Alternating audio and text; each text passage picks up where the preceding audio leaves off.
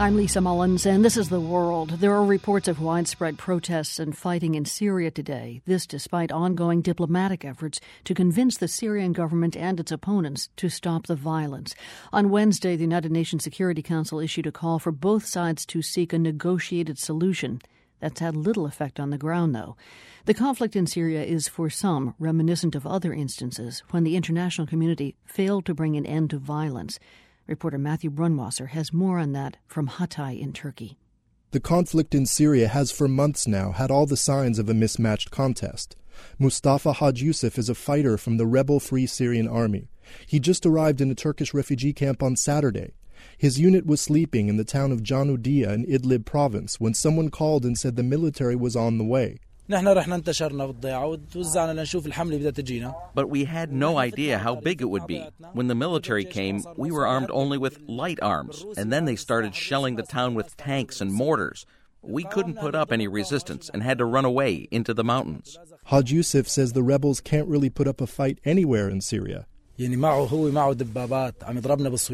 The regime has rockets, tanks, everything. What do we have? We have nothing. Yes, yes, we have some of the FSA left. They haven't all been killed, but they control only 10% of Syrian territory, and we're afraid to fight back.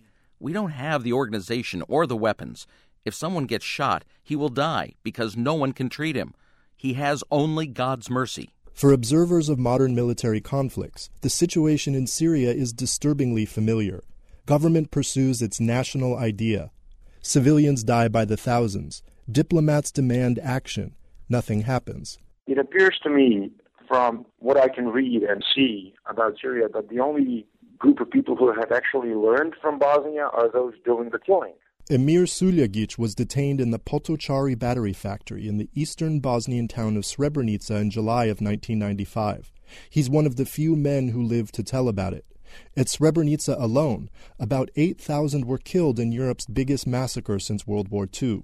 The UN estimates that about the same number have been killed in the year long conflict between the Syrian regime and anti regime demonstrators and fighters. If we see how they actually apply this violence in a very organized manner by cutting off population centers, indiscriminately shelling them, then overwhelming them by force, by destroying the evidence of the crimes that they've perpetrated, you see Bosnia.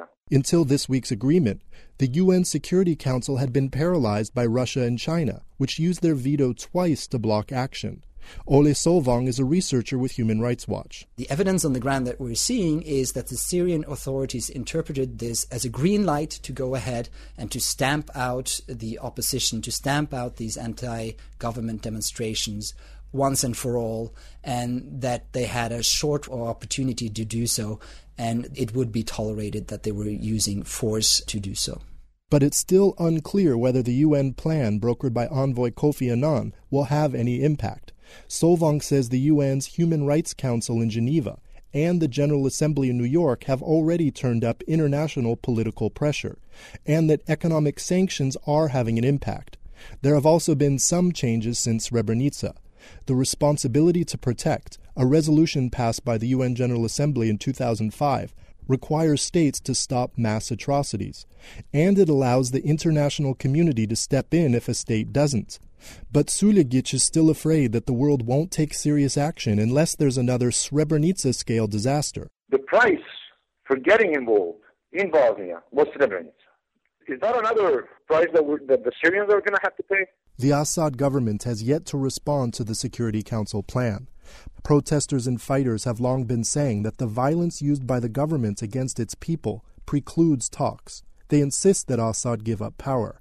However, the diplomats end up stopping the bloodshed, it won't happen fast enough for Syria's civilians. For the world, I'm Matthew Brunwasser, Hatay, Turkey.